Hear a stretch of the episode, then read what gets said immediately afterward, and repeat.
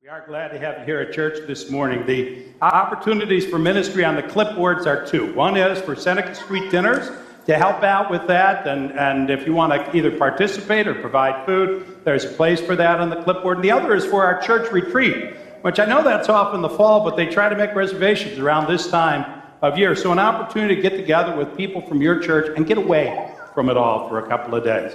I also wanted to mention that after church today, Uh, those who are interested in helping with hospitality, there's going to be a, a gathering, a chat. I have no idea where, but it's in your Little Good News, so you can look at that. And after church later on today at one o'clock, there's going to be a meeting about mission and outreach. I also don't know where that's going to be, so you can look in your Little Good News for that as well. The car wash that was scheduled for today has been canceled because of snow. Just want to see if you're listening or not, you know. Now, we've postponed it to June fourth, and so we do hope you can support our kids in that and their efforts to raise money for their mission trips. Shall we take a moment and turn our hearts and center our lives on God? Dear God, we just pray your Holy Spirit would descend upon us today, that you'd fill this place with your presence, with your holy whisper, that you'd lift us up and inspire us and touch us and help us to experience the wonder of God in this place, for it's in Jesus' name we pray. Amen. If you're able, I'm going to invite you to stand as we're going to sing together, "O Worship the King."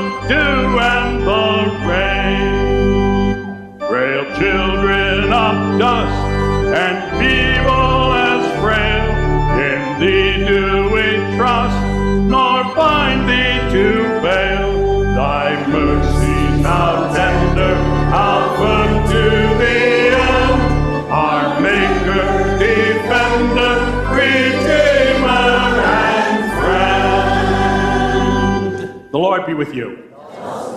Take a moment, if you will, and greet your neighbor with the peace of the Spirit.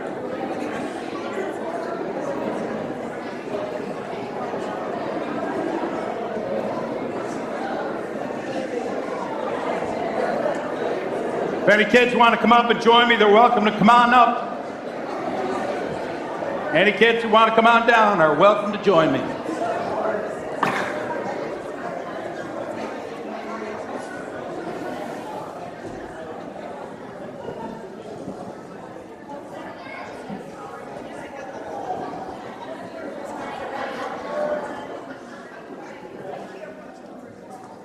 Good morning. How are you guys doing? That's good. I'm going to teach you a word you probably don't know. Have you ever heard the word Pentecost? Pentecost. That's the, the, the day that the church was born. So today is the birthday of the church. How about that? Isn't that cool? Yeah, so we can sing happy birthday to the church, right? Happy birthday to you. Happy birthday to you. Happy birthday, dear church.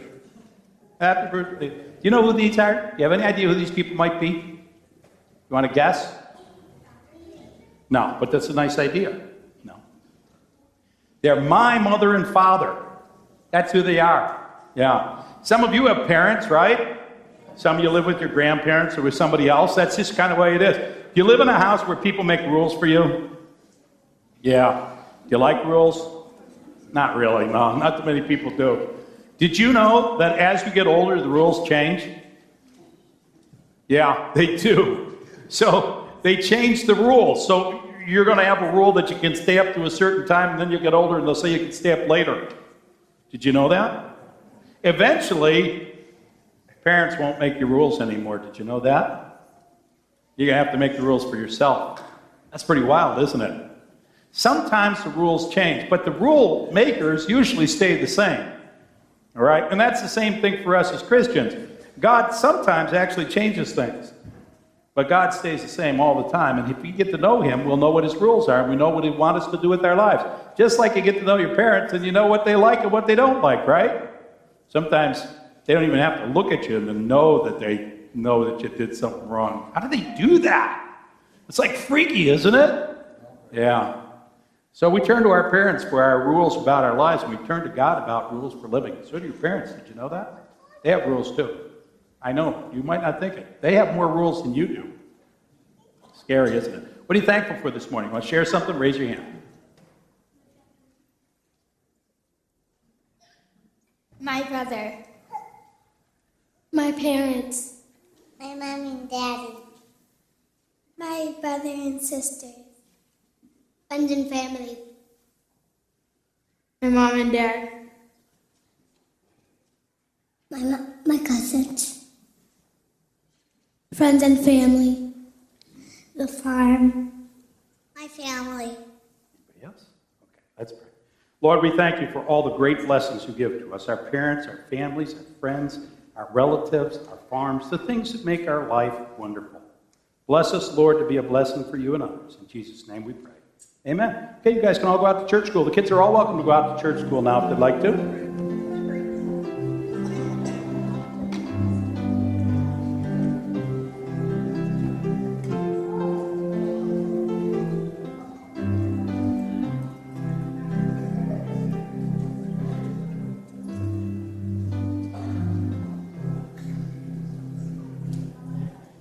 Good morning.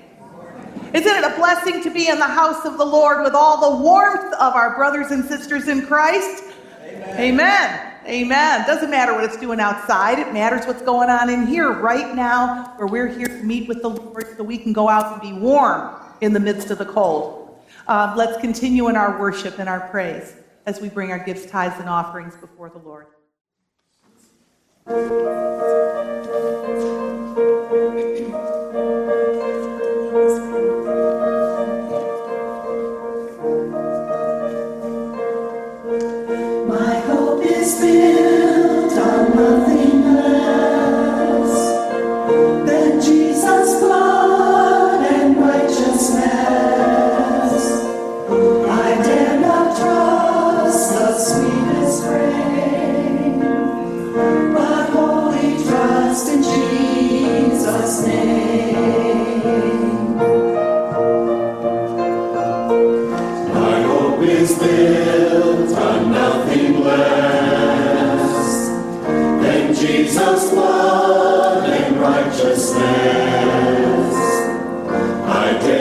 Trust the sweetest frame, but wholly trust in Jesus' name. Christ alone, cornerstone, weak made strong in the Savior's love. Through the storm, He is Lord. Lord of all. When darkness seems to hide his face, I rest on his unchanging grace. In every high and stormy gale, alone,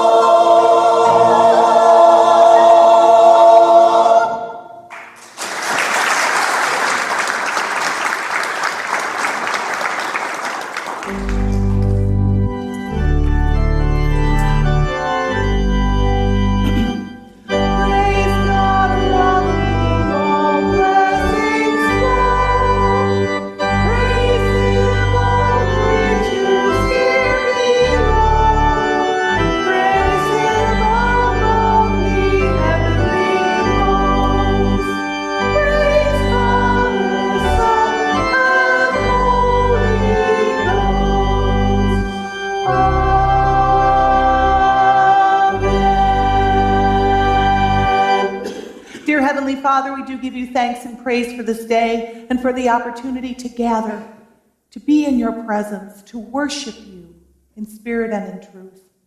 We thank you for the opportunity to give to you of the gifts that you have given to us. We offer them up to you now and ask that you would bless them and give us wisdom to know how to best use them for the furtherance of your kingdom. We do desire to see many come to faith in Jesus Christ. It is in Jesus' name that we pray. Amen. Please be seated.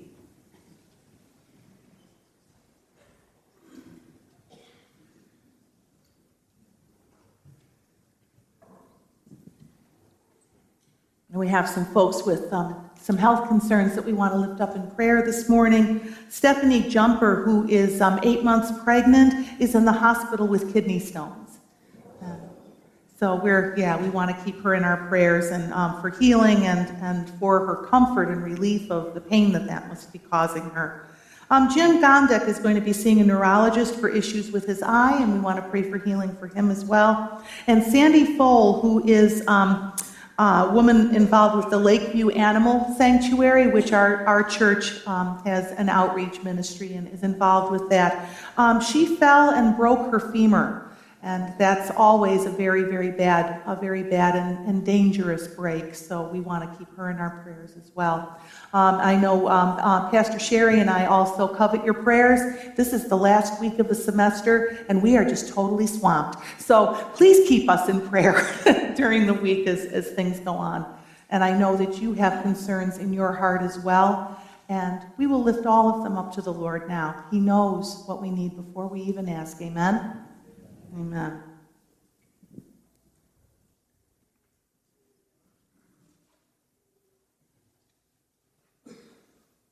Heavenly Father, what a blessing it is to come into your presence. You who are the great God of all creation. It is such a blessing that you call us your friends. It is such a blessing that you don't leave us out here just floundering around and trying to handle our lives for ourselves.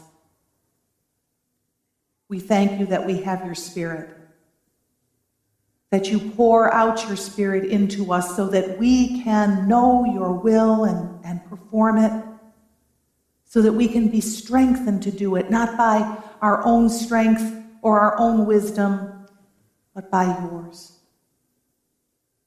Lord God, we are so grateful. And you allow us to come before you. You allow us to lift up those requests that we have, those needs that we have. The Word of God says, ask, and you shall have it. So we ask, Lord, according to your, your word and according to your will, we ask for healing for all of these folks who are in need. You know the names that we have spoken, but you also know the names on our hearts.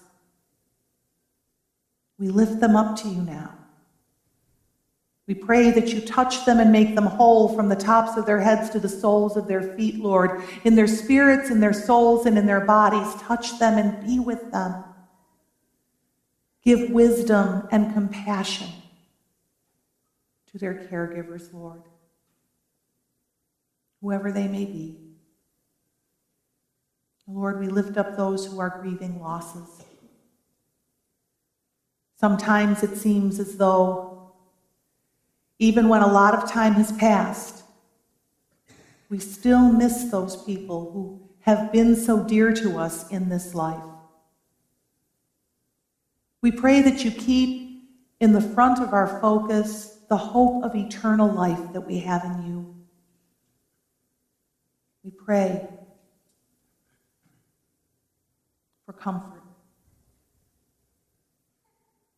Lord God, we lift up all of those folks who do not know you. All of those situations in our lives that we will confront in coming days that we cannot handle on our own. We pray that your Spirit work in us and through us. We pray that you quicken our minds and our hearts to know what's required of us. Those things that come from you, not out of our own ideas.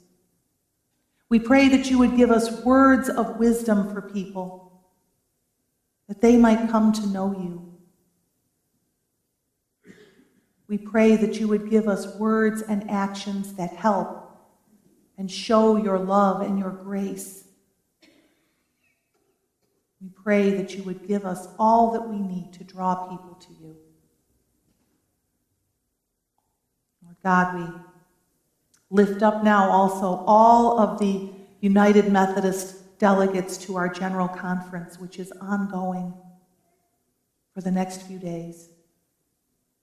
We just ask in Jesus' name that you continue to touch them, continue to lead them according to your Spirit.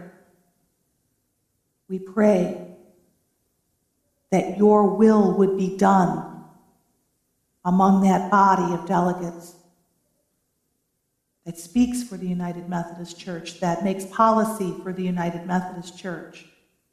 We pray in Jesus' name, Lord God, that they would know your perfect will and that they would have the boldness to speak up and support it, that we would be your people able to continue the work in this world that you have established for us to do, that we would continue to be, as a church, the blessing that you have called us to be. Now, Lord, we pray that as we hear your word and hear the message that Pastor Tom is going to bring, that you would give us eyes to see and ears to hear and hearts and minds to understand and to receive all you have for us. Change our hearts, Lord.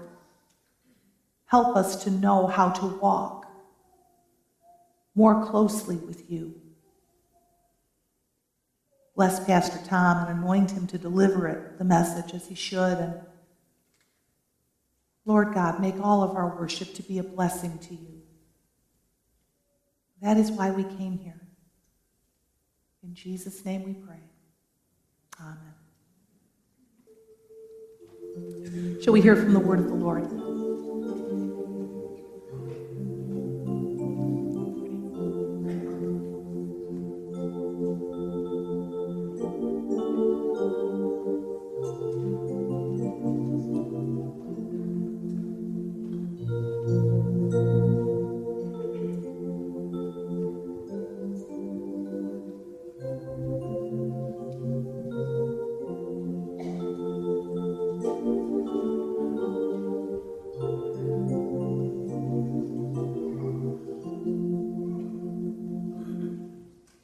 Good morning. Our scripture reading this morning is from the book of Acts, chapter ten, verses nine through twenty-three. About noon the following day, as they were on their journey and approaching a city, Peter went up on the roof to pray. He became hungry and he wanted something to eat, And while the meal was being prepared, he fell into a trance. He saw heaven opened and something like a large sheet being let down to earth by its four corners. It contained all kinds of four-footed animals, as well as reptiles and birds. Then a voice told him, "Get up, Peter, kill and eat." "Surely not, Lord," Peter replied. "I have never eaten anything impure or unclean." The voice spoke to him a second time. "Do not call anything impure that God has made clean." This happened three times, and immediately the sheet was taken back to heaven. While Peter was wondering about the meaning of the vision, the men sent by Cornelius found out where Simon's house was and stopped at the gate. They called out, asking if Simon, who was known as Peter, was staying there. While Peter was still thinking about the vision, the Spirit said to him, "Simon, three men are looking for you. So get up and go downstairs. Do not hesitate to go with them, for I have sent them." Peter went down and said to the men, "I'm the one you're looking for. Why have you come?" The men replied, "We have come from Cornelius the centurion. He is a righteous and God-fearing man who is respected by all the Jewish people. A holy angel told him to ask you to come to his house so that he could hear what you have to say." Then Peter invited the men into the house to be his guests. The next day, Peter started out with them, and some of the believers for Joppa went along. This is the word of the Lord. Thanks be to God.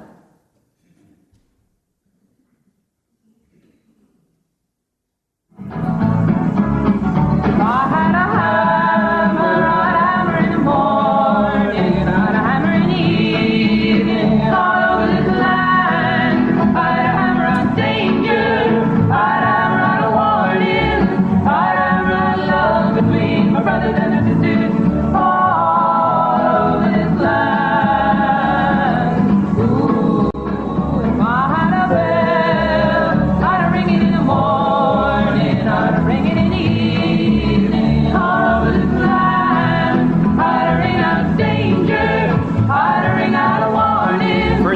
saw people do that with cell phones was at a Peter, Paul, and Mary concert down at uh, Chautauqua Institute. We happened to be down there for the week, and this concert came on, and there were Peter, Paul, and Mary. Blast from the past, back in the nineteen sixties, when everything had to change, when we said nobody over thirty should be trusted. Ouch. When we questioned everything. And on one street corner were people saying that we needed to, to have love and peace, and on the other street corner were people with rocks and starting fires. It was a tumultuous time. What's right? What's wrong? Today is the day of Pentecost. It's a tumultuous time in the life of the church when God turned things upside down. In the book of Acts, Peter preached that day, and he said, "In the last days," God says, "I will pour out my Spirit on all people. Your sons and daughters will prophesy. Your young men will see visions. Your old men will dream dreams. Even my servants, both men and women, I will pour out my Spirit in those days, and they will prophesy." Turning things upside down. Changing the way we think things are supposed to be. Are we ready for that in our lives? Smelly, ugly, poorly dressed people who use offensive language but love Jesus. Can I love them too? Drug dealers and foreigners and convicts and beggars and sinners who love Jesus. Do we love them? Republicans and Democrats, conservatives and liberals, people that listen to Fox News or N P R. Can we go to the table of communion with them together? No, I know I'm pushing now. When I preach sermons, sometimes people think I'm endorsing some political position. I have never endorsed a candidate since I've been a pastor, so don't look for it. Sometimes I say this, sometimes I say that. What I try to say is what God wants us to hear. But Mary, on the other hand, from Peter, Paul, and Mary, was a Democrat. her, no question about it. She knew exactly who she was and what she thought. And she was talking at this concert. She said she needed a bone marrow transplant because she was suffering from cancer and she was going to die. So she got a, a match from a perfect stranger who was willing to make this donation, which is quite a quite a, a task. It's, it's, a, it's a difficult thing to go through that. But they won't tell you, according to their rules, who the donor is for a year. And she was very disturbed by this. She said, I don't know what to think. I wondered, was, was she uh, long blonde hair like me, or did she have curly black hair? You know, was she old? Was she young? Was she a he? And she thought, oh my gosh, what if she's a Republican? What's that going to do to my D N A, to my whole world? So a year later, um, she actually got the name. And oddly enough, the woman who made the donation to Mary was a woman named Mary. And she called her on the phone, and she was talking to her, and she said, yes, Mary, actually I have dark curly hair, and I am a Republican. So, so do we so much believe in our political convictions that we wouldn't take a transplant that would save our lives from somebody on the other party? Come on, really? How strong do we believe? What do we believe? And how do we know the truth? And what happens when God pushes us to hear the truth we don't want to hear? Something contrary to what we desire. Peter was hungry. He was up on a roof, and a sheet was let down from heaven, and all sorts of animals were on it. And the voice from heaven said, Peter, take and eat. And he's like, no way. There's food on there that's not kosher. I'm not eating that stuff. Now, here's the thing, you know. We understand that from Peter's perspective, but it says all the creatures from the whole earth were on that sheet. So there were aardvarks and rattlesnakes and skunks, and you're supposed to eat those too. What would you do if you saw that sheet? I'd be like, really? I'm not eating that stuff. Tell me you don't do that sometimes at a restaurant. I don't know what that slop is, but I'm not eating it. We have a tendency to believe that the things that comfort us, the things that make us happy, the things that make us feel good physically or emotionally are really the goal of life. We will determine truth sometimes based on what makes us feel good. We're like the people Paul talks about in Philippians when he says, for as I've told you before, and now tell you again, even with tears, many live as enemies of the cross of Christ. Their destruction, their destiny is destruction. Their God is their stomach, and their glory is in their shame. Their mind is set on earthly things. What if God wants us to do something that's uncomfortable, that doesn't feel right, that won't make us happy? Sometimes God challenges us with things that aren't easy. Sometimes God challenges us with a truth that goes against what we were always taught. I grew up in a, a very formal church. Some of you ladies who are a little older remember the white gloves and the veils. We all wore suit jackets, even kids. The thing was quiet and solemn. We sang to organ music. We had a wonderful choir. Somewhere when I became a teenager, I met Jesus freaks, and they wanted to play music to God using a guitar. Can you imagine somebody who wants to play a guitar and sing songs to God in church? Really now? That's just not going to happen. What if the stuff we were raised with changes? I read my grandson's homework, and it, it just messes with me. Everything I learned in history is like not true anymore. The Crusades were good. No, they're not. What? They got this thing called Manifest Destiny. Maybe some of you don't remember this. That was where it said that we as Americans were going to spread the ideals and the, and the values of Americans to the whole world to make the world better off. Now they teach the kids that that's wrong. That was good. I'm so confused. If you young people wonder why us people our age look at you sometimes like the dog going, oh, it's because everything's so different. We don't get it. They've changed it all. Peter was a good Jewish boy. And there were certain things that you were supposed to do and certain things you weren't supposed to do. And one of the things is you weren't supposed to let somebody who wasn't a Jew enter into your house. It would defile your house. These men that were coming to see Peter were from Cornelius. Now, a little backstory. Cornelius was a centurion.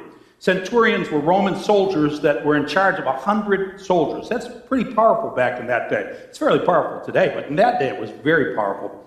And he had heard a voice from an angel from God telling him to go, to send some men actually, to go and find Peter. He actually said go and find Simon. We call him Peter, but that's actually his nickname. It means Rocky, and just in case you ever wondered, dun, dun, dun, dun, dun, dun, dun, dun, dun. Every time you see Peter, we should play that music, right? So he sent these guys to see Peter, but they stopped at the gate because they understood that the customs didn't allow them to go into a Jewish person's home. They had a call from the street. Like when I was engaged to my wife and had to pick her up in the street, but that's a different story.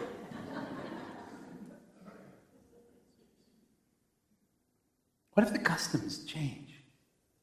What if the things we always thought were right are all of a sudden different? What if God could speak to a Roman centurion? That to the Jewish people would be unimaginable. The, the Romans are the bad people. They're the people who conquered their country. They're the people who killed Jesus. These are bad people. And this is a centurion. He's an officer. He must be especially bad. How could God talk to this man? Doesn't work with their traditions, with their ideas of life. And here's the hardest truth. This actually made me rewrite my sermon Saturday morning, believe it or not. What if the truth we hear from God changes the rules? You know, and not even little things like growing up not being able to eat fish on Fridays and then all of a sudden you can eat it, right? But, but bigger things, things that seem more important to us. Things have changed. Things are, are different. And the things that we always thought were right, now somebody's telling us are wrong. And the things we always thought were wrong, some people are trying to tell us are right. How do we know? How do we know when we are hearing the voice of God and when we're just making stuff up in our head? Peter sees this as a test. I will never do this, he says to God. Can't you imagine saying that to God? If God asked you to do something that you consider to be immoral and wrong, I will never do this. You're testing me. What do you think? This was the voice of the devil, maybe. I don't know. God says, don't call something impure that I've made holy.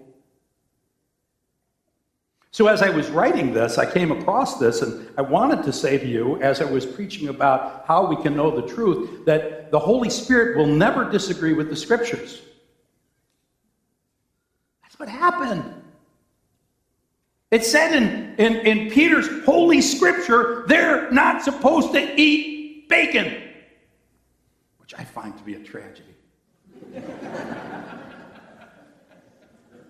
And now, not just because Peter's hungry, because God's going to change the rules. The Holy Spirit is disagreeing with the Word of God. The Word of God is disagreeing with the Word of God. You hear, you hear how, how that makes the whole thing tremble? Because how do we know? How do we know if God can change it? Somebody said to me after after I preached a sermon earlier, they said, well, that's because it's the New Testament. How do we know God's not writing a third testament? How do we know? They didn't think so. And Peter's told, what your scriptures say, I'm changing it. Wow. So how do we know the truth? And how do we know that the voice we're listening to is the Holy Spirit and not just our belly saying, boy, that smells good. I'm going to have a ham sandwich. How do we know? First of all, do you know the voice of God? Do you know, do you know the difference between when God speaks to you and when it's just thoughts in your mind or an idea that popped into your head? Do you know God? Do you know Jesus? Like Peter knew Jesus. Peter wasn't just some ordinary guy. Peter spent three years walking, talking, living, learning, and being with Jesus. Every day, every hour. How many of us have spent three days with Jesus? Three years. Qualifies him in a way most of us couldn't even imagine. I spent four years going to seminary, but I didn't spend every day and every minute doing that. Peter prayed every day. Peter knew these. I bet you he could have quoted the scriptures word for word. So before you go changing God's rules, you better be like Peter. You follow? You better make sure that you know what you're talking about. The other day, someone asked me where that passage was that we just read from Acts, and I told them. They looked at me with surprise that I knew the answer. I read the book, but I'm not like Peter. I haven't spent three years alone with Jesus. And do you spend any time alone, period, at all with God? You know, it says that Peter went up on the roof to hear Jesus, to find a quiet place to pray. We need a quiet place. Because we become a world filled with clutter and noise. Constant noise. My grandson was watching something on the on the computer, some kind of T V show, he said it was. And the T V was on. I said, well, which are you watching? He said, both. I'm like, what? Right? I've been told that for those of you who are under thirty, you would listen to me better if I had a video playing in the background while I was speaking. You would be able to focus on me better if there was something else you could have your eyes looking at. Because we have gotten so accustomed to noise and clutter and sound. Do we ever really get away with just God and us so that we don't hear the wrong voice, but we hear God's voice? And I guess this is one of the most important pieces of this passage. The truth that God speaks to us is not typically what we want to hear. God doesn't waste his time. God doesn't waste the time of angels to send you a message that says that what you already believe and what you already want to do, he says it's okay. Why would he do that? If you already believe it's true and you already want to do it, you're going to do it. You don't need God to reinforce that. God sends us messages. When God speaks to us, it's typically in some way that confronts things in our lives that are just not right. God was confronting Peter with something that was a real struggle. And it wasn't just the food thing. That was, once he ate bacon, life was going to be different for him. He had a different opinion about those food laws. But it's this idea that these, these Romans, these pagans, these non-Jewish people are people he's supposed to spend time with. Because right after the vision ends, that's when these guys from Cornelius show up. That's not, that's not coincidence. That's God incidence. That's God's timing. And the voice from heaven says to go with them, which you might not think means anything. Peter, Peter just saw Jesus die at the hands of these people. A Roman centurion at the foot of the cross, overseeing the death of Jesus. He has no idea what this is going to mean. This is not a, a easy thing to say, go with these guys. He might be going to his own death. God didn't ask him to do something that was easy. He asked him to do something that was hard. Do you think that Noah, when he was six hundred years old, wanted to build a boat and then watch the people around him drown? Do you think that Jeremiah, who, who, who was a great prophet, who was told by God to go out into the city of Jerusalem and tell everybody that the city was going to be destroyed, and every other pastor was preaching the wrong thing, and only he got the right message from God? Do you think he wanted to do that? Do you think that that made him popular? They threw him down a well and tried to drown him. He didn't want to do that. How about Jonah? You ever read about Jonah? Jonah was told by God to go to a city called Nineveh, which was not a Jewish city, and preached to them that God was going to destroy the place. It was going to be wiped out in about three or four days, and Jonah said, I'm not going there. No way. Because you know what? This is just a fool's mission. I'm going to Spain. That's when he ended up getting in the storm, getting swallowed by a fish and spit up in fish vomit, and finally in a puddle of fish vomit, he says, okay, I'll go to Nineveh. You think he wanted to go? He didn't want to go. But God called him to do something that was outside of what was comfortable. I'm going to tell you right now, if you hear from the voice of God, it's not likely going to be to confirm what you already want. It's probably going to be to challenge something in your life that's not going in the right direction. Jonah, Jonah said this. When God saw what they did and how they turned from their evil ways, he relented and did not bring on them the destruction he had threatened. So Jonah goes down and tells this whole city, they're going to be destroyed in three days. And God changed his mind. God changed his mind. God decided to do something different. In, in, in other versions, it said God repented of what he was going to do. Now that messes with me. See, I grew up with God is unchanging. God is always the same. God is a rock. God never is different from day to day. And here it says, God changed his mind. What does that mean? What does it mean that God changed his mind? What does that do to our world? You feel the foundations trembling again. Because God does change things. Things that we don't expect. Don't call anything impure that I have made holy. God is extending grace where we don't expect it. It doesn't make us happy because it's not what we expect. Now, you would think that Jonah would be going around saying, man, I am the greatest evangelist ever. I preached a sermon and two hundred thousand people came to God. Nobody has ever brought, you could hear them in heaven, nobody, not Billy Graham or anyone else, has ever brought two hundred thousand people to God in one sermon.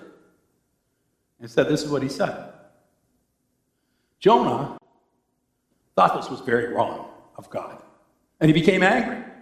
And he prayed to the Lord. Isn't this what I said, Lord, when I was still at home? That's why I tried to forestall by fleeing to Spain. I knew you are gracious and compassionate God, slow to anger, abounding in love, a God who relents from sending and calamity, and now I look like a fool, and it's your fault, God.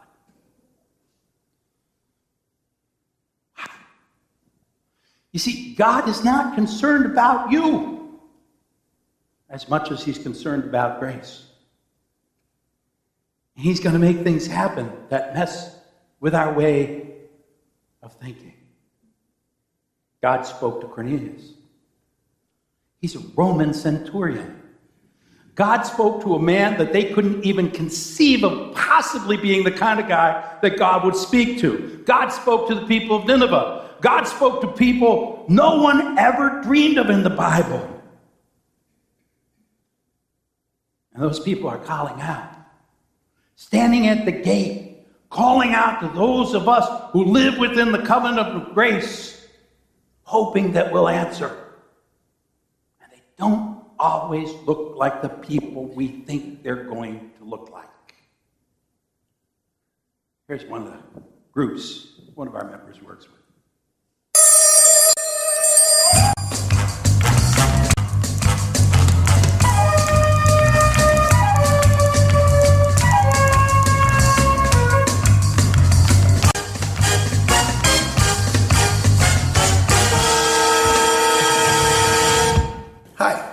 My name is Sam Fritz. Uh, I'm a, been coming to Pendleton uh, for about two years now. I'm a teacher in Buffalo Public Schools, but I had to get there in an interesting way. Um, I'd been a pastor for fifteen years prior to that, and uh, the time came where I had a, a, ch- a chance to decide uh, whether I wanted to stay in the community that God had called me to or stay in the job that God had called me to. And after thinking about it and praying about it for a long time, um, we chose to, to stay in the community. Had a wonderful opportunity to, to become a teacher. I work with some of the best kids in the world, fantastic kids. And these kids come with some, some real challenges in their lives. They're refugees. Many of them have come from war-torn countries, and they come having missed years of school. And so on top of all the school that they've missed, they're also trying to learn English, and the kids have great needs. It's been such a joy and such a pleasure over these last fifteen years of teaching to watch kids grow and to become confident, and, and they're always so positive. The, thankful for the opportunity. I remember the time a kid said to me, Mister Fritz, why can't we why can't we have school on Saturday too? You don't hear that from uh, from a lot of kids, but but from these refugee kids, They see it as such an opportunity. Um, I can think of students of mine who I've taught over a two-year span who came in hardly able to, to speak a word of English, and at the end of two years, seeing them becoming confident and engaging in conversation and, and really just being a, a great part of the community. Seeing that difference that you can make in a person's life, it's, it's life-changing to be an agent of change. It's uh, wonderful to have that partnership. I really want to just encourage anybody who has the opportunity to, to serve our new Americans, uh, new people coming into our, our community. Um, they've been through so much. They need our help, and we can make a difference in their lives. God calls us to love people that it isn't easy to love. I do understand the argument that we want to keep our communities safe. I, I do understand the concern about our culture and our world. I get all that. They're people made in God's image. They might speak a different language or come from a different place. They might even come from a place we're afraid of. I don't know if I should say this anymore. You know, I'm the grandson of an illegal alien. My grandfather jumped the ship in New York Harbor and swam to shore. And said, oh, that's okay, because you look like us. Yeah, well, he was from Germany. Between World War One and World War Two, he built U-boats for the Germans. Think about it. What they thought of him. What do we think of people? It's hard because this gets at who we are and, and what we think, and, and not everybody's good and not everybody's safe. And, yeah, but your father became, grandfather became a citizen. Well, of course he did, and all these people want to too. You do know that, right? They would love to be you. They would love to be accepted by you, welcomed by you, personally received by you. When you get to know them, you find out they're people. Maybe they like six days a week school. That's a little weird, but they're people. God said, take and eat. And it wasn't about food. These things were from the four corners of the earth, and it was all about people. God is calling them to be indiscriminate in their love. Indiscriminate, radical love to extend grace to the four corners of the earth, to all of God's creation, all the people that walk the face of the earth, all that were made in the image of God, the ones we like, the ones we don't, the ones we're comfortable around, the ones we find make our skin crawl. Because God calls us to. I was in a, a, a gathering down in Florida. It was a seminar, and this guy got up to speak, and he said, I'm a murderer. I was like, what? I was waiting for the theological explanation of that, right? Well, you know, we all, if we eat too much, we eat. No. He says, no, I went to prison because I murdered someone. I took their life. Sat up in my chair. What? What are you doing up there? You're a bum. You're a criminal. You shouldn't be. Get off the stage. Right? This is what goes through your mind. Have you ever heard about a guy named Paul? He wrote like, like about twelve books in this Bible. If you'll recall, two weeks ago, we found out he was a murderer. And he killed Christians because they were Christians. And we call his stuff Scripture. Because who better to teach us about grace than those who have received grace and understand it better than some of us do? Oh, this stuff's hard. And the book of Isaiah talks about what it'll be like for Jesus at that end time. And it says the Spirit of the Lord will rest on him. The Spirit of wisdom and understanding, the Spirit of counsel and of might, the Spirit of knowledge and the fear of the Lord, and he will delight in the fear of the Lord. Will not judge by what he sees with his eyes, or decide by what he hears with his ears, but with righteousness he will judge the needy. With justice he will give decisions to the poor of the earth.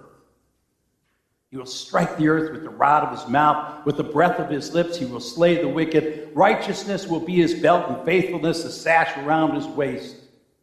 You like that last part? Yeah, get those wicked people, Jesus. Who are they?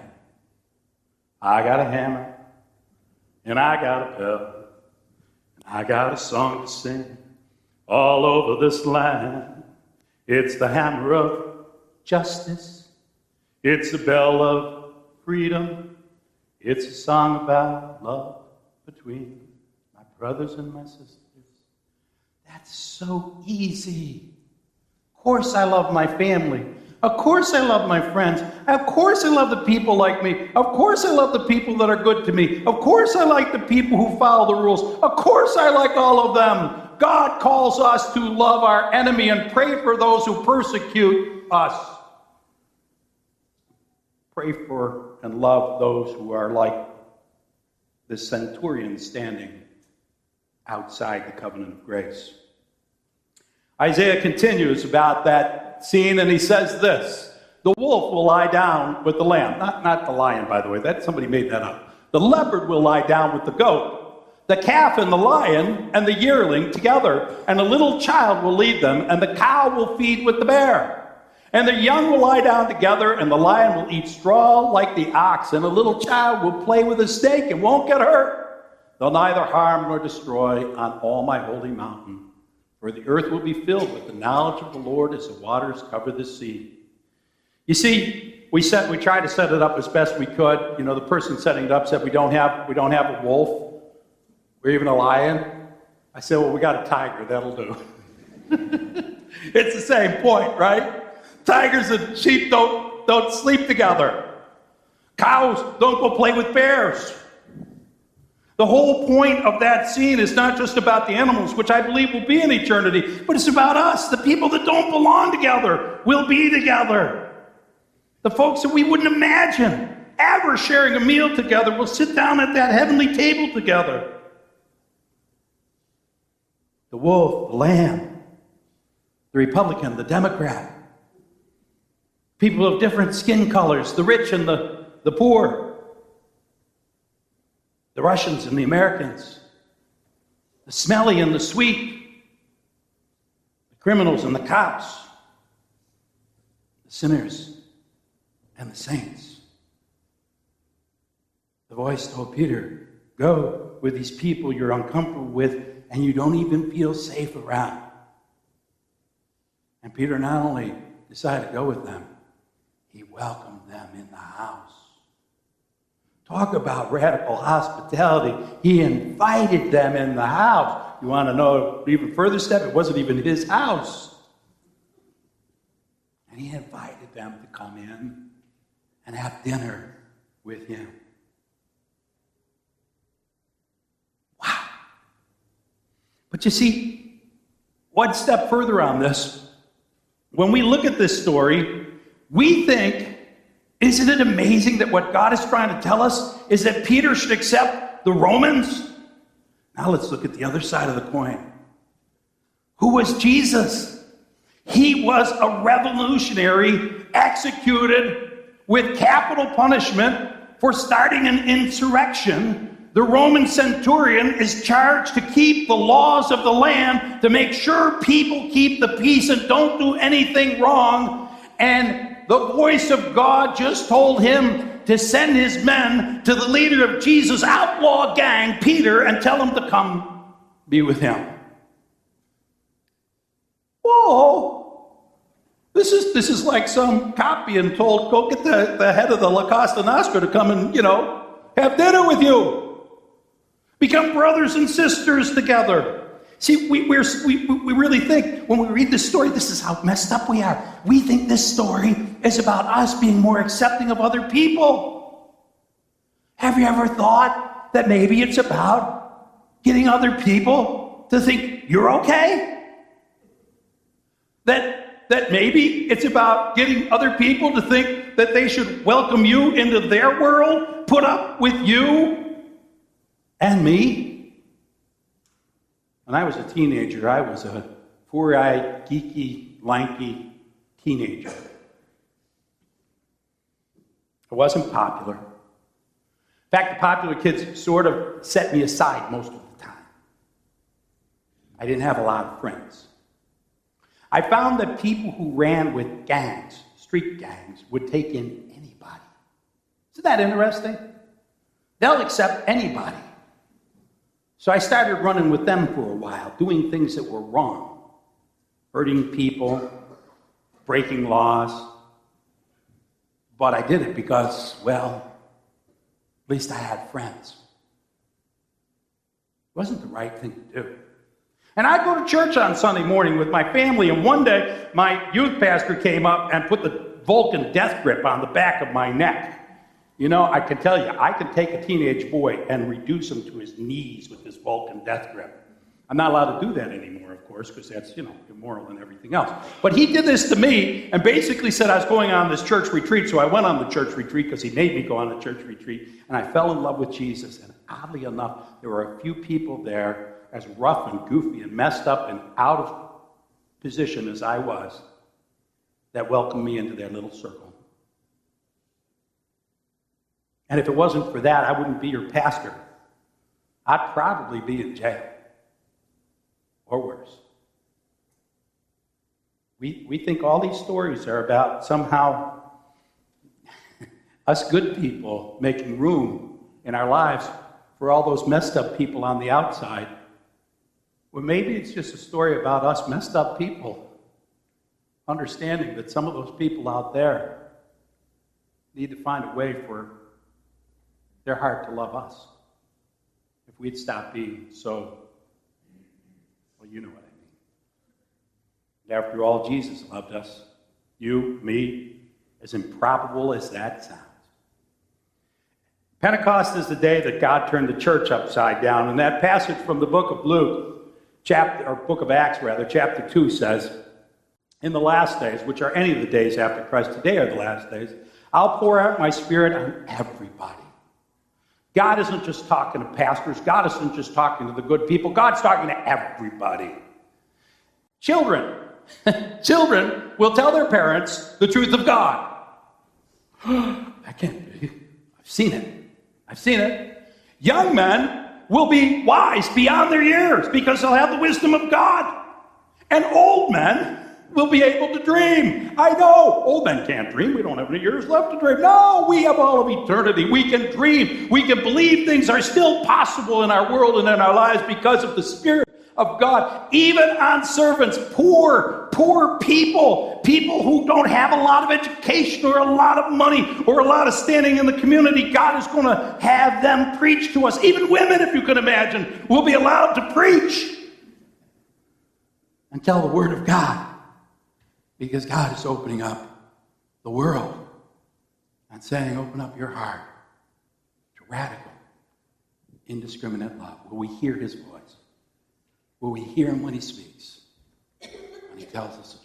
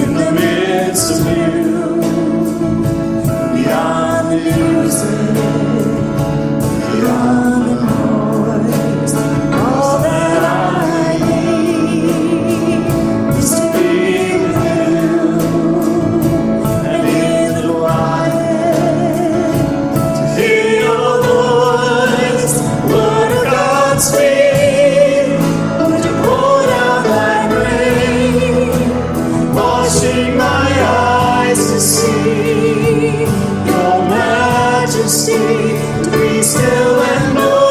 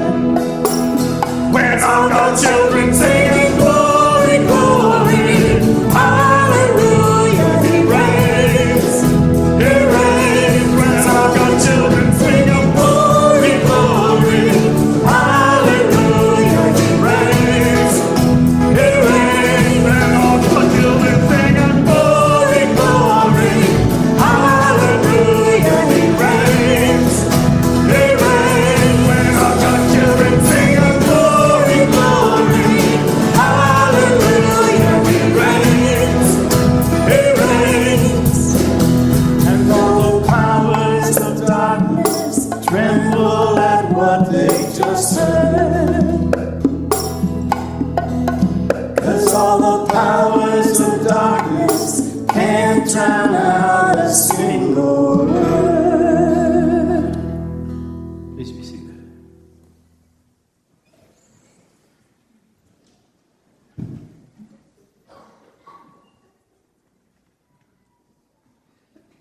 God is speaking. God is speaking. God's Holy Spirit is pouring into the lives of people everywhere, all over the world. People of God, we need to open up our hearts and our souls and our lives to hear the voice of God speaking to us. Amen. And when it's something we don't want to hear, which usually it is, usually it is. So let's turn to the God, our God, the God of the universe in prayer. Dear God in heaven, be with us.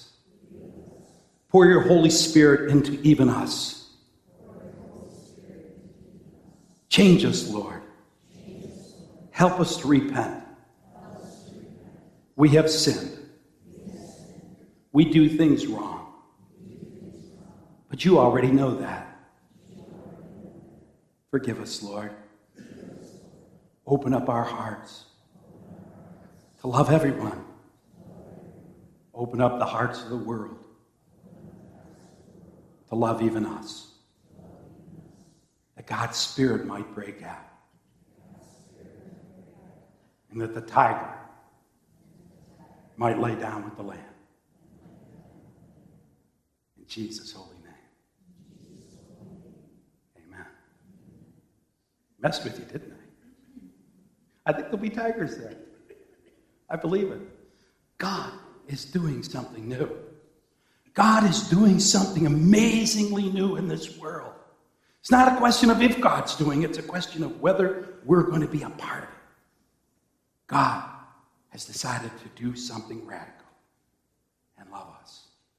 In the name of Jesus Christ, your sins are forgiven. In the name of Jesus Christ, your sins are forgiven. Glory to God. Amen.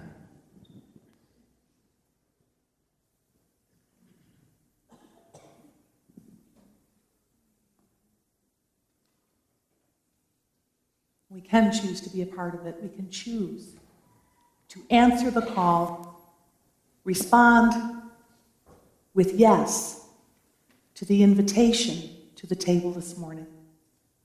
God loves us so much.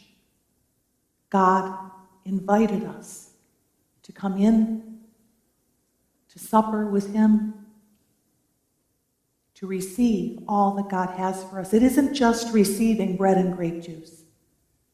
When we come to receive from God, we receive everything we need from God to be the people God has called us to be. Amen? Everyone is welcome at the table this morning. If you love God, earnestly repent of your sin and seek to live in peace as a disciple of Jesus Christ. You are welcome at the table this morning. So come and worship him. Come and receive from him. You're invited. The Lord be with you. Lift up your hearts. Let us give thanks to the Lord our God. It is right and a good and joyful thing always and everywhere to give thanks to you, Father Almighty, creator of heaven and earth. In the beginning, your Spirit moved over the face of the waters. You formed us in your image and breathed into us the breath of life. When we turned away and our love failed, your love remained steadfast. Your Spirit came upon prophets and teachers, anointing them to speak your word. And so with your people on earth and all the company of heaven, we praise your name and join their unending hymn. Holy, holy, holy Lord, God of power and might, heaven and earth are full of your glory. Hosanna in the highest. Blessed is he who comes in the name of the Lord. Hosanna in the highest. Holy are you and blessed is your Son, Jesus Christ. At his baptism in the Jordan, your Spirit descended upon him and declared him your beloved Son. With your Spirit upon him, he turned away the temptations of sin.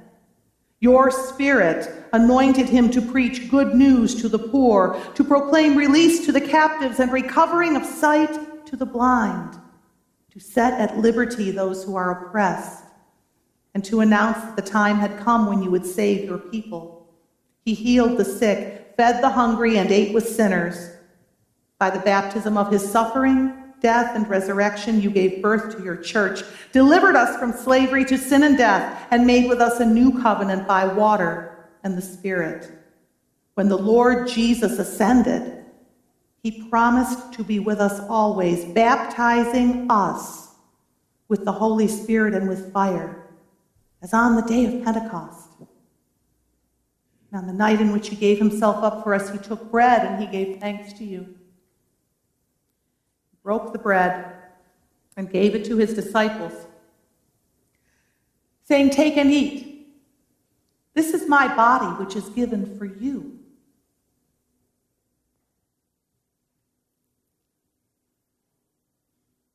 Do this in remembrance of me. And when the supper was over, he took the cup and he gave thanks to you, and then he gave it to his disciples, and he said, "Drink from this, all of you. This is the cup of my blood, the blood of the new covenant poured out just for you, for many, for the forgiveness of sin. Do this as often as you drink it in remembrance of me." On the day you raised him from the dead, he was recognized by his disciples in the breaking of the bread. And in the power of your Holy Spirit, your church has continued in the breaking of the bread and the sharing of the cup. And so in remembrance of these, your mighty acts in Jesus Christ, we offer ourselves in praise and thanksgiving as a holy and living sacrifice in union with Christ's offering for us as we proclaim the mystery of faith. Christ has died. Christ is risen. Christ will come again. Pour out your Holy Spirit on us gathered here. And on these gifts of bread and wine, make them be for us the body and blood of Christ, that we may be for the world the body of Christ, redeemed by his blood and empowered by the gifts of the Spirit. By your Spirit, make us one with Christ, one with each other, and one in ministry to all the world until Christ comes in final victory and we feast at his heavenly banquet. Through your Son, Jesus Christ, with the Holy Spirit and your holy church, all honor and glory is yours, Almighty God, now and forever. Amen. Shall we pray the prayer Jesus taught us? Our Father, who art in heaven, hallowed be thy name. Thy kingdom come, thy will be done, on earth as it is in heaven. Give us this day our daily bread, and forgive us our trespasses, as we forgive those who trespass against us. And lead us not into temptation, but deliver us from evil. For thine is the kingdom, and the power, and the glory forever and ever. Will those who are serving please come forward?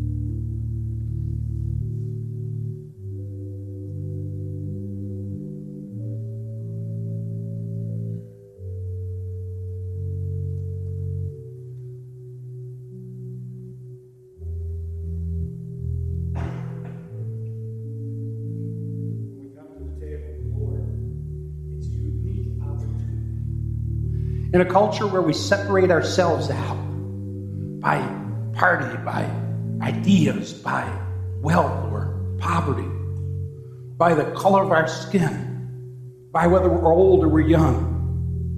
At the table, we all come together. Doesn't matter who you are. Doesn't matter if you've been here for, for all your life or this is your first time walking in. You all get the same type of bread. You all dip it in the same cup. And we all come together to remember before God who we're not and who God is. So you're all welcome to join us today at the table, at the rail for prayers for healing, to light a candle. You're welcome to come and be with us with God.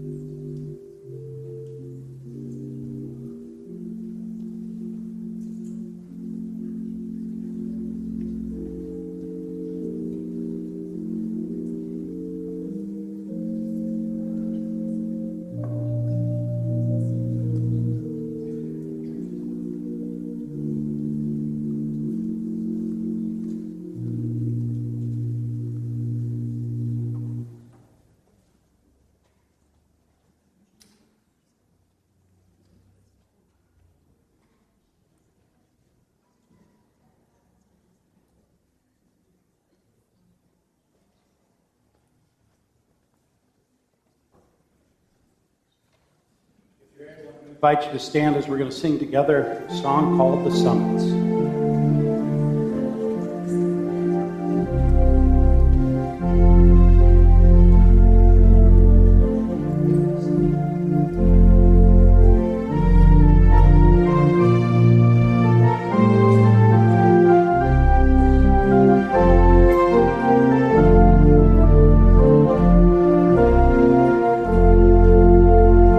Will you come and follow me if I would call you?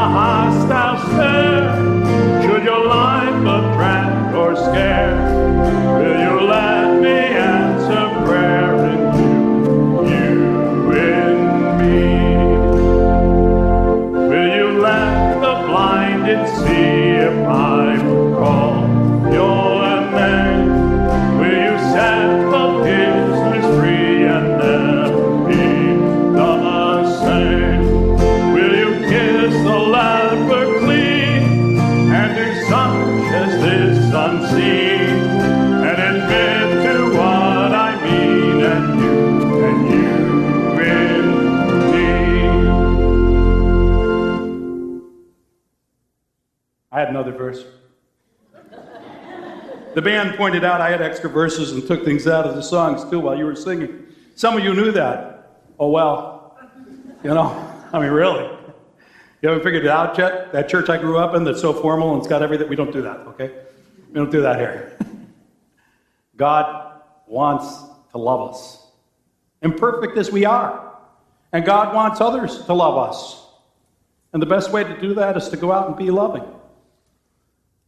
God's kingdom come on earth as it is in heaven, where the tiger lies down with the lamb, where the cows play with bears, and where people like you and me get along with people we never would have dreamed of.